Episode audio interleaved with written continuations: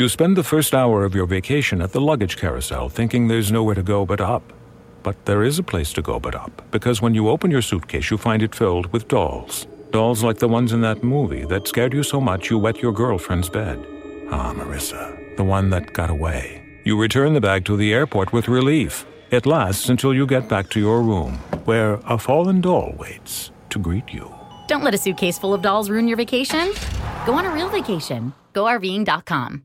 Privacy policy and terms and conditions posted at textplan.us. Texting enrolls for recurring automated text marketing messages. Message and data rates may apply. Reply stop to opt out. The pandemic has been hard on all our kids. New studies show more than one in three children who started school in the pandemic now need intensive reading help. That's right, millions of kids in kindergarten through third grade in the United States cannot read at grade level. Here's the good news your child can be reading in just 30 days, guaranteed, with Hooked on Phonics. Even if your child has been struggling, Hooked on Phonics will teach your child to read in just 30 days, guaranteed. And right now, you can get started for just $1. Text the word grade to 323232 right now. Hooked on Phonics is highly effective and incredibly fun, and everything can be done right from home and in less than 20 minutes a day for more than 30 years. Hooked on Phonics has been the proven learn to read program that kids love to use. Text grade to 323232 and teach your child to read in just 30 days, guaranteed. Text grade to 323232 right now and get started for just $1. Text grade to 323232 now. Text grade to 323232. jest podcast Lotos Twojego Serca. Namaste, witaj w kolejnym 19 odcinku podcastu Lotos Twojego Serca. Jeśli interesujesz się medytacją, jogą czy mistycyzmem indyjskim, to właśnie o tym jest ten podcast. Ja mam na imię Krishna Kirtan i dzisiaj rozmawiam z dr Niną Budziszewską na temat duchowego aspektu praktyki jogi. Rozmawiamy o ważności rozumienia tradycji duchowych Indii oraz o tym, jak ważne jest również dobre tłumaczenie świętych tekstów, które opisują tą tradycję. Zapraszam do słuchania.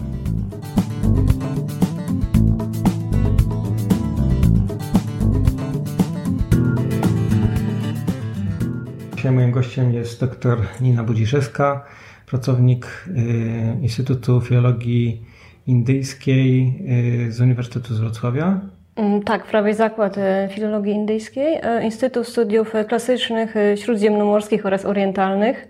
Nazwa trochę taka długa, oczywiście za, Uniwersytet Wrocławski. Uniwersytet Wrocławski. Także y, teoretyk w sumie chyba, na pewno.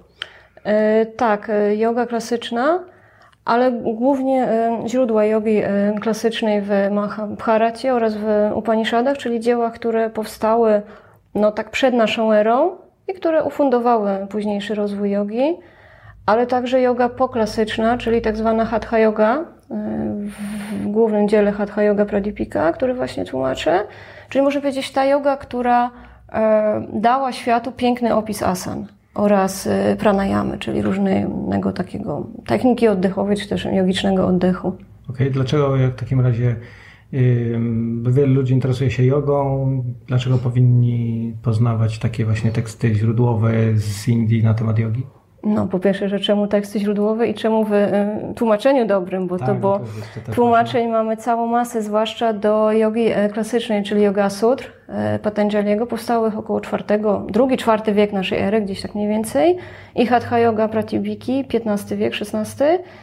Y, No bo tak, jak chcemy ćwiczyć jogę, albo w ogóle poznać myśl indyjską, no to możemy albo opierać się na jakichś takich opracowaniach około, około nam mówiących, że o filozofii Indii, czy też duchowości Indii, zresztą duchowość Indii, no, czy też wschodu obecnie jest jednym chyba z bardziej modnych tematów, no tak mi się przynajmniej wydaje, jak, jak, jako jakaś tam y, alternatywa duchowa, czy też y, filozoficzna dla świata zachodniego. Natomiast z drugiej strony mamy takie dzieła no, bazowe, czy też no, fundamentalne dla myśli indyjskiej.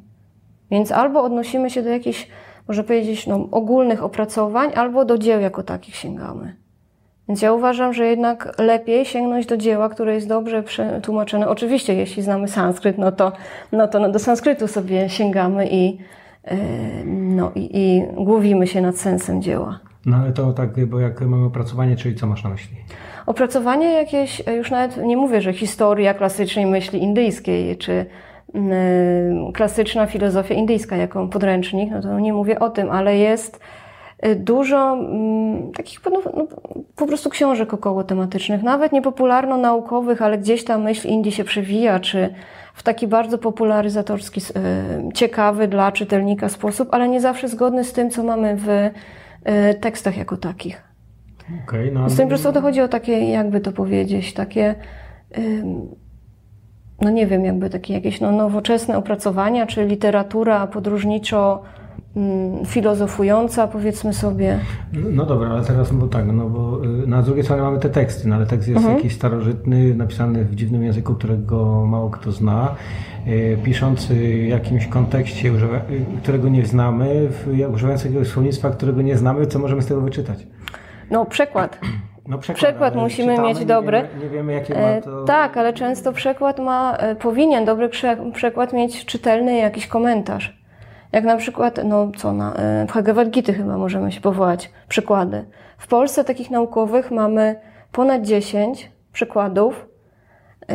No i niektóre są, jest, jest to po prostu przekład, jakiś bardziej lub mniej trzymający się tekstu, inny przekład, który stara się jak najwierniej trzymać tekstu, dodać jakiś komentarz, gdy pojawia się jakaś kwestia filozoficzna, czy, czy, czy jogiczna, czy ogólnie etyczna, albo, no nie wiem, obyczajowa odnośnie Indii i możemy sobie wyczytać tutaj. No dobra, ja sam mam w domu chyba z 8 Bhagavad Git yy, po angielsku z komentarzami różnych mm -hmm. osób i każdy ten komentarz jest w jakimś tam kontekście pewnej tradycji, którą ten komentator reprezentuje. Yy, czasami one sprzeczne są sobie, no i pytanie dalej, co możemy z tego wyczytać, bo bo możemy albo źle wyczytać, albo być skonfudowani tym, w no. ogóle tym, co wyczytamy? To zawsze moje w takim, w takim, w takim jakimś system, czy to do sanskrytu, czy do każdy inny, no bo tak samo przecież jak z filozofii sobie czytamy Platona, no to mało kto czyta w oryginale, czy, no, czy tak dalej szukać jak tak na, no, na nasze własne wyczucie chyba. Wydaje mi się jakiś taki przykład, który jest najwierniejszy no, można powiedzieć, który no, najbardziej trzyma się liter tekstu, chociaż każdy przekład jest e, rodzajem interpretacji. No, tego no, nie unikniemy, zwłaszcza jeśli e, odwołujemy się do filozofii jako ten. Więc tutaj starać się jakoś coś no, na własnego, że tak powiemy, czuja.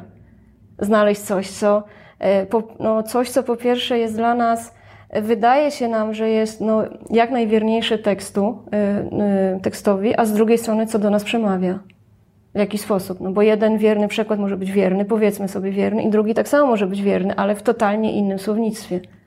No bo terminy z jogi, tutaj w Bhagavad Gita jest utrzymana w tradycji jogi przedklasycznej, czyli przed Patanjalim, można przełożyć termin taka, można przełożyć go taka, można go w ogóle nie przekładać. Na przykład purusza. No to samego purusza, czy go przekładamy, czy no, czy co robimy z tym poruszą? Czy duch, czy dusza, czy jakiś najwyższy Bóg, czy, czy, czy, no, czy po prostu porusza? No dobra, no to w takim razie zaproponuję inne rozwiązanie tego problemu.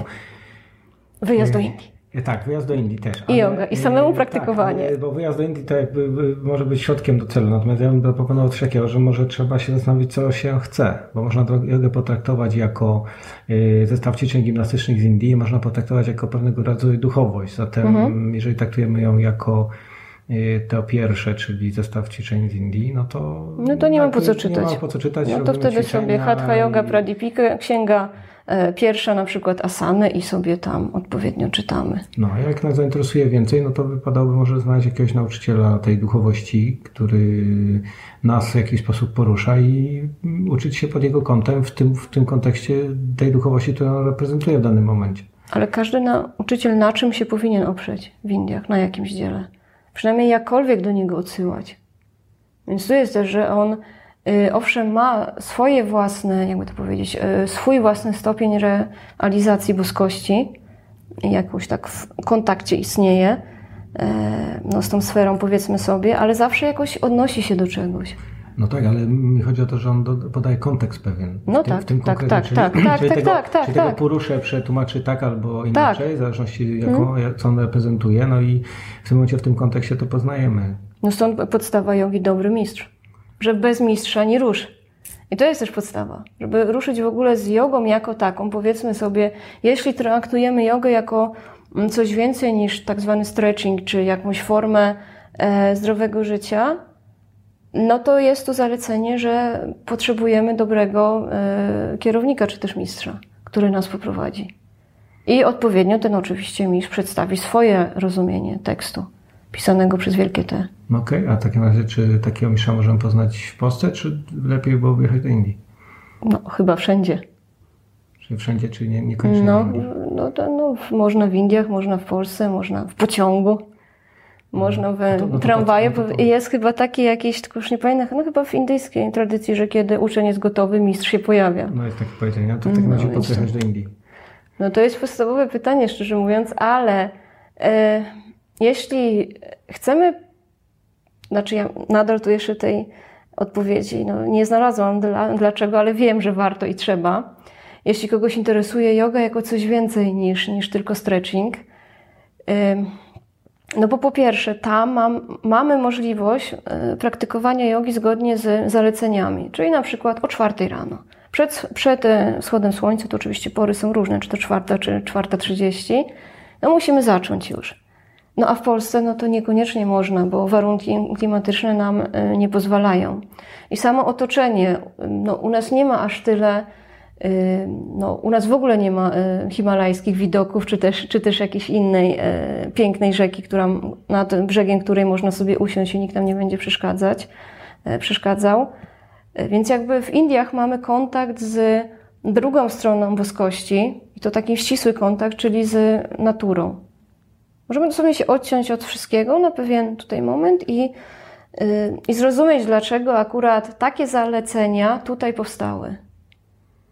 Po drugie, yy, Hindusi, może no nie wszyscy, ale jakoś tak ogólnie w Indiach, rozmowa na temat no, duchowości czy, czy, czy no, spraw o, na temat Boga i tak dalej, czy boskości ogólnie tutaj mówiąc, nie przypinając Boga do żadnej tradycji, odcinając się od tego pojęcia, jest na porządku dziennym. Tu nie ma nic, tak, nic dziwnego, że, z czego ja się też zresztą śmieję, że w Polsce zapytać byle kogo, co myśli o Bogu, czy też o boskości, co myśli o y, czynieniu dobra, tak o po prostu osobę nieznaną, będzie to dziwnym pytaniem.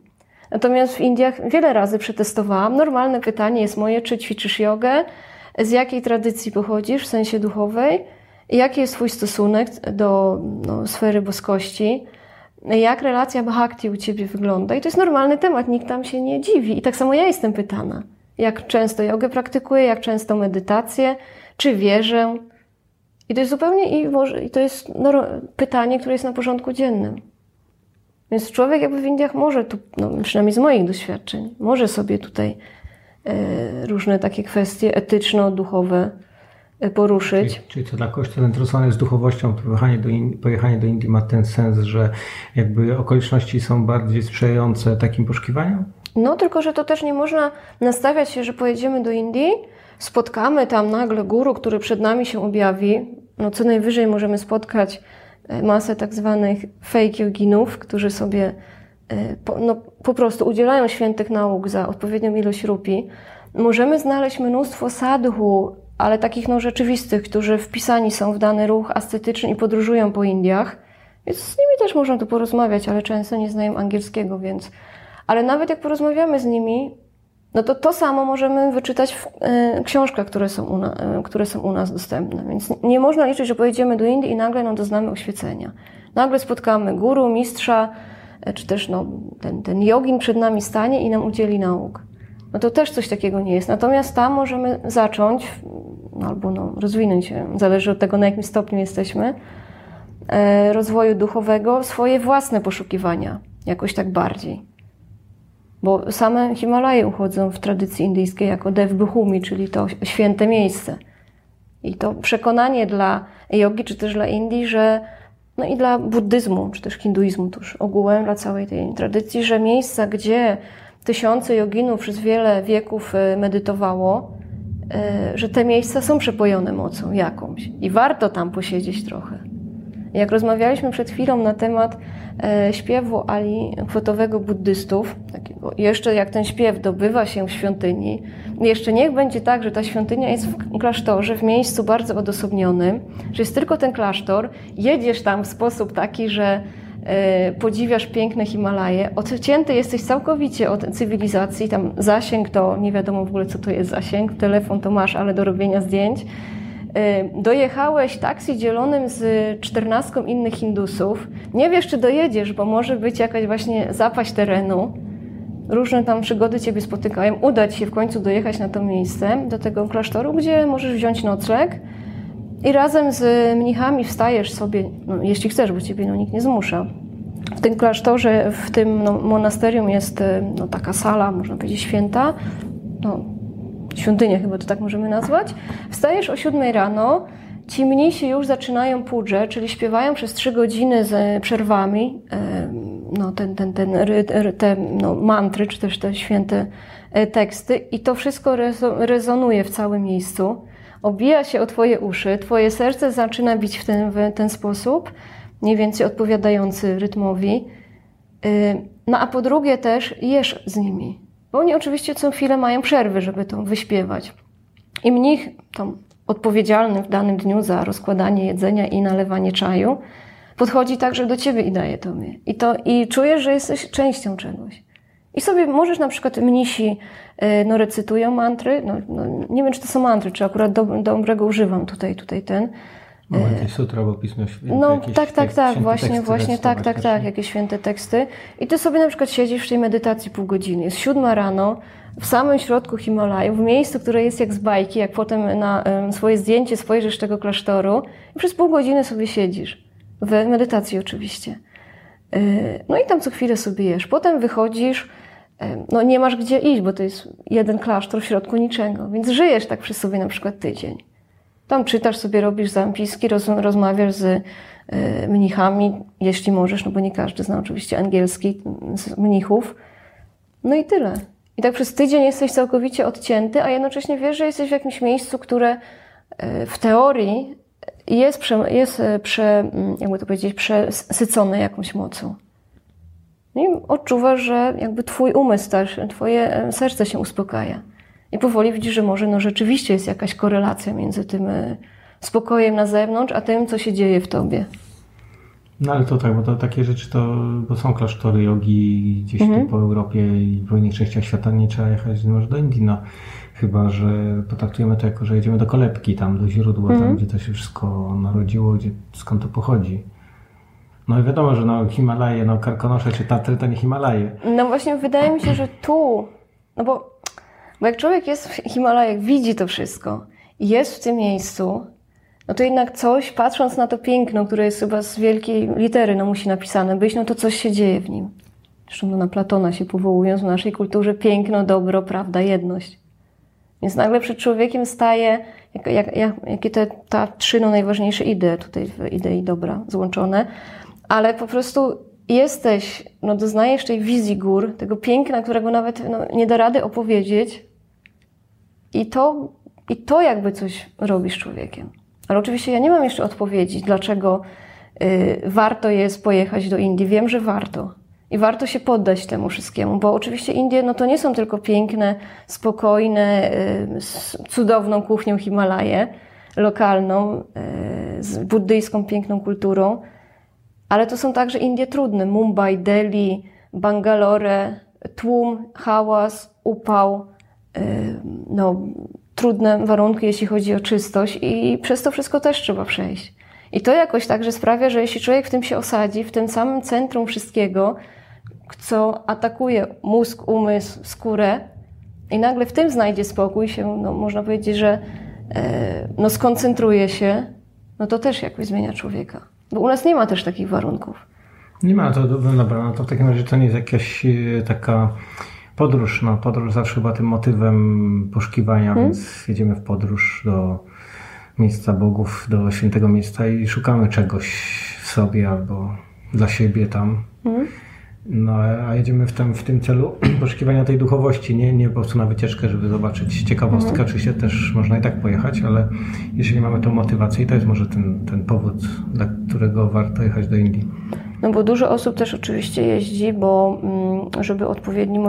W Indiach działają różne, e, jakby powiedzieć, aśramy, czy też różne takie y, ośrodki jogi, gdzie można odpowiedni kurs przejść i zdobyć tutaj certyfikat, więc często jest różnica między, kur, między certyfikatem, który można zdobyć w kraju no, europejskim, czy w Ameryce, czy też Australii, a w Indiach. Tam jednak mamy wiele godzin i mamy odpowiednie warunki. Na przykład inna jest yoga, którą ćwiczymy w 45 stopniach w ciągu dnia. A u nas no 45 stopni, no to w sali generalnie można, ale inna jest te 45 stopni na zewnątrz. I to jest też jakby tutaj inny. No właśnie, no. Bo, to, bo to jest jakby drugi, drugi powód, nie? że można pojechać, żeby ukończyć jakieś kursy jogi, poznać to tam na miejscu. Y, też jakby nie tylko tą kwestię fizyczną, czy, czy asany i pranayamy, ale też może coś z tej całej kultury duchowej. Może to jest powód, dla którego warto jechać do Indii. No kultura na pewno.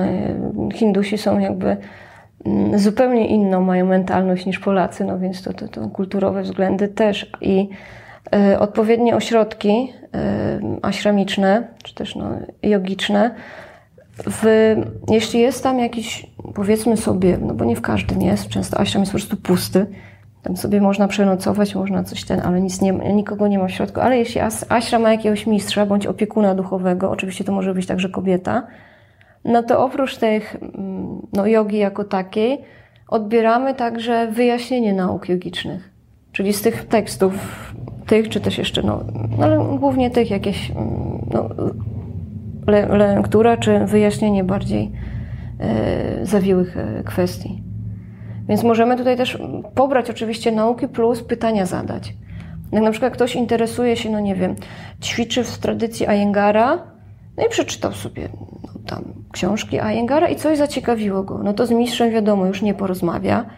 Natomiast może mm, u nas w szkołach szukać jakiejś no, odpowiedzi, albo pojechać do Indii i tam szukać ośrodków, które oprócz asan hindusów tutaj są bardziej e, no, wyspecjalizowane w kwestiach również duchowych. Bardziej niż, niż na zachodzie. To miałam na myśli. No, to, to w takim razie nauka jogi w Indiach będzie wyższej jakości, lepsza niż w Polsce? Znaczy, czy na zachodzie ogólnie? Nie, nie powiedziałabym, ale nie powiedziałabym też, żeby była niższej. Po prostu są na równi, ale jest nacisk położony, wydaje mi się, to oczywiście może ulec modyfikacji, jest nacisk y, na co innego położony. Tak mi się wydaje, ale no to, to, to u nas jednak yoga, ta yoga tu rozumiana w stylu Ayengara, czy też Ashtanga yoga, czy Hatha yoga, czy Vinyasa yoga mm, są w przeważającej mierze formą mm, no bardziej asana albo pranayamy. No tak mi się, znaczy w przeważającej mierze, tutaj nie będę generalizować tak bardzo, mm, tak, e, że powiem, że wszystko. Natomiast w Indiach jakoś ta sfera duchowa jest naturalna. Jakoś jest naturalnie wpisana, że czytając Ayengara, czy też e, Desikachara, czy, czy, czy e, Krishnamacharya, tam pojawia się termin Bóg. I to nie jest nic jakiegoś takiego, co... Może ludzi w Polsce czy na zachodzie to nie interesuje, skoro No nie- właśnie o nie, to chodzi. nie idą aż No właśnie o to chodzi, że tylko- to jest inny ten, inny punkt e, ciężkości. Że dla Hindusa jest naturalna kwestia bo, e, aktywność boskości, czy też obecność boskości w e, codziennej aktywności. Tylko oczywiście tu pojawia się pytanie, co Hindus przez Boga rozumie, no bo to też jest osobna kwestia, ale jest no naturalne to, więc nic nie ma w tym dziwnego, że w jodze medytuje, na przykład koncentruje umysł na, na czymś tam, czy też na, na mansze, czy, czy na jakimś obrazie, czy na, ym, na czym można jeszcze, na jakimś dźwięku, dźwięku. tak, czy też na oddechu. I jakoś tutaj sobie mm, odnoszę to do sfery boskości, na przykład jakiś dźwięk to obraz, czy też mantra ku jakiemuś Bogu i to jest no, naturalne dla Hindusa. Natomiast u nas to nie jest naturalne, więc nie będzie to u nas stosowane. U nas naturalna jest koncentracja po prostu, na przykład uwagi na oddechu, łączeniu oddechu z daną asaną. I to jest dla nas naturalne. No tak mi się przynajmniej wydaje. No ale to jest tak, że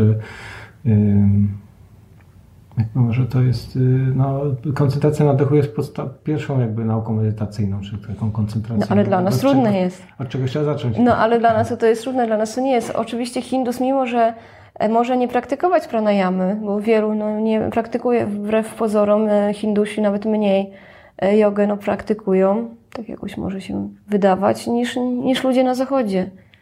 Każdy Hindus wie, że yoga jest dobra dla zdrowia, dla ciała i dla umysłu. Yy, no ale mało komu tak naprawdę się chce.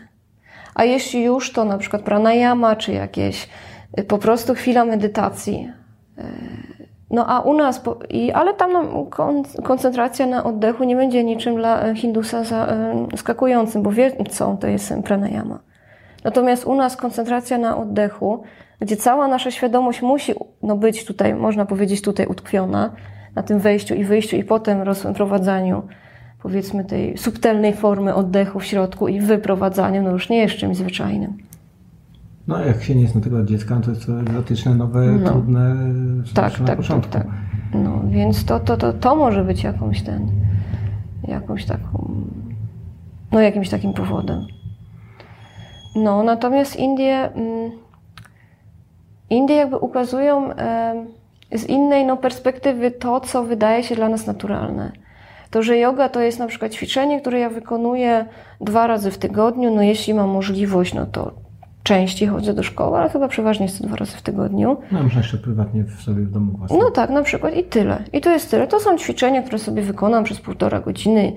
Powitanie słońca, czy już teraz nawet jakieś Chandra, Namaskar, czyli księżyca i różne tamten powitania i tyle.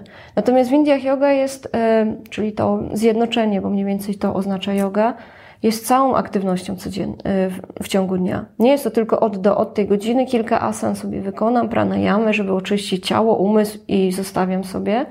I generalnie yoga u nas jest, tak mi się wydaje, stosowana jako pewne narzędzie, mm, żeby uspokoić umysł, bo potem to na przykład jest lepsze w pracy, jesteśmy bardziej wydajni, bardziej szczęśliwi, jako pewne tam narzędzie. Jeden stosuje takie, inny stosuje takie.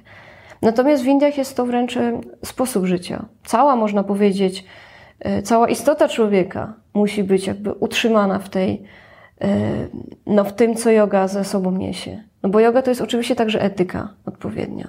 Dziesięć takich, można powiedzieć, formuł etycznych mamy. Mamy odpowiedni sposób żywienia się, odpowiedni sposób, yy, nawet jakby tu nasze nastawienie mentalne musi być e, odpowiednie do yy, bliskich osób, do dalszych, do natury i także do siebie. No ale to, to mamy też, do samej yoga, no to, to są te zasady moralne, no ale mamy różne rodzaje jogi. Mamy karma jogę, mhm. E, gyana jogę, bhakti jogę i jakieś inne jogi, a oczywiście dżniana yoga, dżniana jogę, hatha jogę i mhm. wszystkie inne. I jakby każdy rodzaj jogi jest dla jakiegoś rodzaju człowieka, bo mhm. E, jeżeli cały, cały dzień może być jogą, jeżeli potraktujemy ją z punktu widzenia karma mhm. jogi. I w tym momencie nie, to nie oznacza jedynie asan. Mhm. Tak, tak, tylko że mówimy tak jakby ogólnie, że przeważnie yoga to jest aktywność półtora godziny sobie dwa razy w tygodniu i to jest yoga. Natomiast yoga, tak jak mówisz, na przykład karma yoga, czyli yoga właściwego czynu, no to nie jest tylko, że od do dwa dni sobie przez mhm. półtora godziny, ale przez cały dzień. 24 na 7. Tak, i jeszcze yoga czynu, karma yoga bazuje na y, odrzuceniu, a w każdym razie próbie jak najmniej y, egoistycznego zachowywania się wybrania wszystkiego ze względu na własne dobro. I no, oczywiście tu brak przywiązania do owocu czynu, a wykonywanie czynu ze względu na samo jego dobro. Powiedzmy sobie się. Tutaj jedna z interpretacji karma yogi. Y, no, no i, i to, to nie... można robić cały dzień. No i nawet trzeba. Trzeba. Utrzymywać umysł w tym właśnie stanie poza y, egocentryzmem, a nie no, bardziej egocentryzm tutaj. Hmm. Czy dżniana yoga, czyli yoga właściwej wiedzy, nie tam od jakiejś tam wiedzy, ale tej o najwyższym walorze, no to nabywanie takiej wiedzy no, odbywa się różnym sposobem. Nie tylko przez lekturę, ale także przez oczywiście medytację i przez odpowiednie nastawienie do innych ludzi oraz istot, powiedzmy sobie. Y, bhakti yoga, no to to już jest w ogóle yoga najwyższa. Yoga jedności z, y, z Bogiem, czy też bóstwem. No i to nie można sobie, że w tej godzinie jestem tutaj nastawiony dla Boga, tutaj ten, a potem już nie. No. Tak samo asa... Czy nie ma, nie ma kwestii y, ten, Od ósmej do dziewiątej jestem Boga, a potem o tak. Tak, to tak. jest służbowa, to jest moje, moje prywatne nie? życie, które jest no, jakby sprzeczne tak, tak, z tym. Tak, tak, tak. E, z tym, e, czy to jest po prostu styl życia od początku, od, od no, Można powiedzieć, nawet bym nie tyle powiedziała styl życia, ile stan duszy, albo ducha, no obojętnie to jak to, czy stan serca, umysłu, co tam kto uważa, że w nim siedzi, no to właśnie stan tego czegoś. Tak, no bo w sumie to tak do yoga to chodzi o to, co jest w środku w nas, a nie mhm. o to, jak żyjemy, bo życie jest mhm. zewnętrzną naszą czynnością, ale No ale to też wynika z naszego nastawienia wewnętrznego. To, co robimy, jak działamy. Więc, ale to jest, to jest ładne. No Yoga to jest stan duszy. No, czy też tego, no, co, co mamy, no bo nie każdy tutaj duszę uznaje, powiedzmy sobie, stan, no, stan naszego wnętrza, tak chyba można najbardziej powiedzieć. Natomiast to, te cztery jogi, jakie wymieniłeś, to pojawiają się w Bhagavad Gita i można je rozumieć jako cztery różne ścieżki, albo jako, konsek- jako e, konsekutywne ścieżki, czyli że łączące się w jedną i że nie można jednej od drugiej oddzielić. Że jakby ktoś, kto wykonuje karma jogę, jest zarazem, będzie w swoim życiu starał się także no, dotrzymywać y, no, wier, wierności dżniana jodze, ale także oczywiście dhyana jodze, czy też medytacji, ale oczywiście i w bhakti będzie tym punktem kulminacyjnym, można powiedzieć, spajającym każdą jogę. Bhakti, yogin, e, bhakta, jo- no tak gdzieś tam. Bhakti, bhakti Tak, tak, tak. To przecież karman, ten czyn, no musi być właściwy. Dżniana musi być nabywana właściwa. Medytacja także musi być obecna. Właściwa, oczywiście tutaj umysł w stanie, można powiedzieć, tej, tej, tej no medytacji tu rozumianej jako, mm, jakby tu powiedzieć, jako jakieś takie uspokojenie ostateczne, które jest bramą do, do ten, no to nie można czterech wydzielić, tych cz- czterech osobno, tak, traktować. E, Znaczy, oczywiście ktoś jest bardziej predestynowany na przykład do karma jogi, ale tutaj sobie jest bardziej predestynowany do działania większego w jednej, natomiast, natomiast stara się ogólnie łączyć także. No jeżeli, tak, jeżeli częścią jogi jest medytacja czy dhyana yoga, no to raczej nie znam nikogo, kto jest w stanie tylko medytować cały dzień i ewentualnie Ale nie, że tylko, ale na przykład stan, który pojawia się w medytacji, to uspokojenie, powiedzmy sobie, bo to jest tylko słowo, starasz się przenosić na cały swój dzień potem. Utrzymywać ten stan.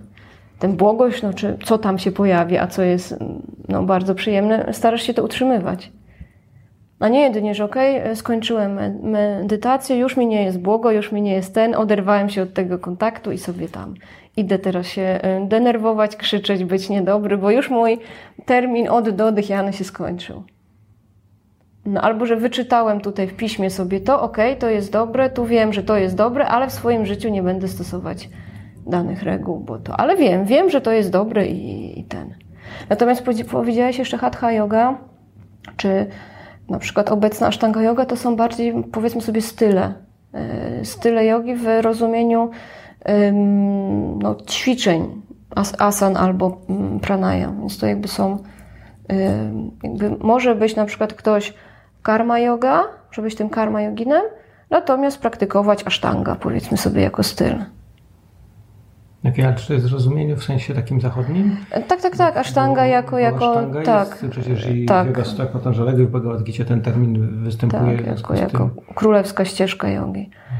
No, ta ośmiostopniowa, ale, ale także jest asztanga obecnie jako jeden ze stylów jogi. Czyli to jest, ta sztanga z Bhagavad Gita jest inna niż ta, która jest na zachodzie? Z yoga sutr, znaczy, bo asztanga obecna y, oczywiście odwołuje się no, do yoga sutr i do y, tej ośmiorakiej ścieżki ashta anga, ośmioramienna anga, czy też tam y, marga, ścieżka, odwołuje się. Ale każda yoga musi odwoływać się do Patanjaliego, czy to Ayengara, czy to Vinyasa Krama, czy to Hatha. No musi odwoływać się, no ale akurat tak została nazwana. Okej. No ale oczywiście tutaj jakieś tam. No niech sobie, że jest bardziej nacisk tu położony na ośmioraką ścieżkę, bo w Ashtanga Jodze, w tej, w, tej, w tej obecnej, bo tego nie wiem. Czy jest bardziej u niej położony, czy bardziej u Ayengara. Ale to jest chyba, no, no tu nie będę się może wypowiadać, bo mogę coś, coś nie ten powiedzieć. Okej. No rozumiem. To chyba tyle. Dziękuję za rozmowę. Dziękuję. E, Ja mam na imię Kishan Kirtan. To była rozmowa z cyklu Nadżywień Gangesu. Moim gościem była doktor Nina Budziszewska z Uniwersytetu Wrocławskiego. Dziękuję bardzo za oglądanie Dziękuję. moich rozmów. Zapraszam do kolejnych. Do zobaczenia, usłyszenia. Hariom Tatsat i Jai Shri Radhe. Dziękuję za wysłuchanie 19 odcinka podcastu Lotos Twojego Serca. Moje podcasty znajdziesz na stronie podcastu lotostwojegoserca.pl lub na mojej stronie internetowej krishnakirtan.in. Znajdziesz tam również linki do subskrypcji dla użytkowników telefonów Apple i dla posiadaczy telefonu systemu Android. Ostatnio uruchomiłem także newsletter, który znajdziesz pod adresem krishnakirtan.in ukośnik newsletter. Zapisując się na niego otrzymasz darmowego e-booka o podstawach medytacji, a także najnowsze wpisy z blogu oraz materiały tu niedostępne. Jeśli zostawisz mi jakąś recenzję lub komentarz, będzie mi również bardzo miło. Mówił do Ciebie Krishna Kirtan, Hariom Tat Sat i Jai Shri Radhe.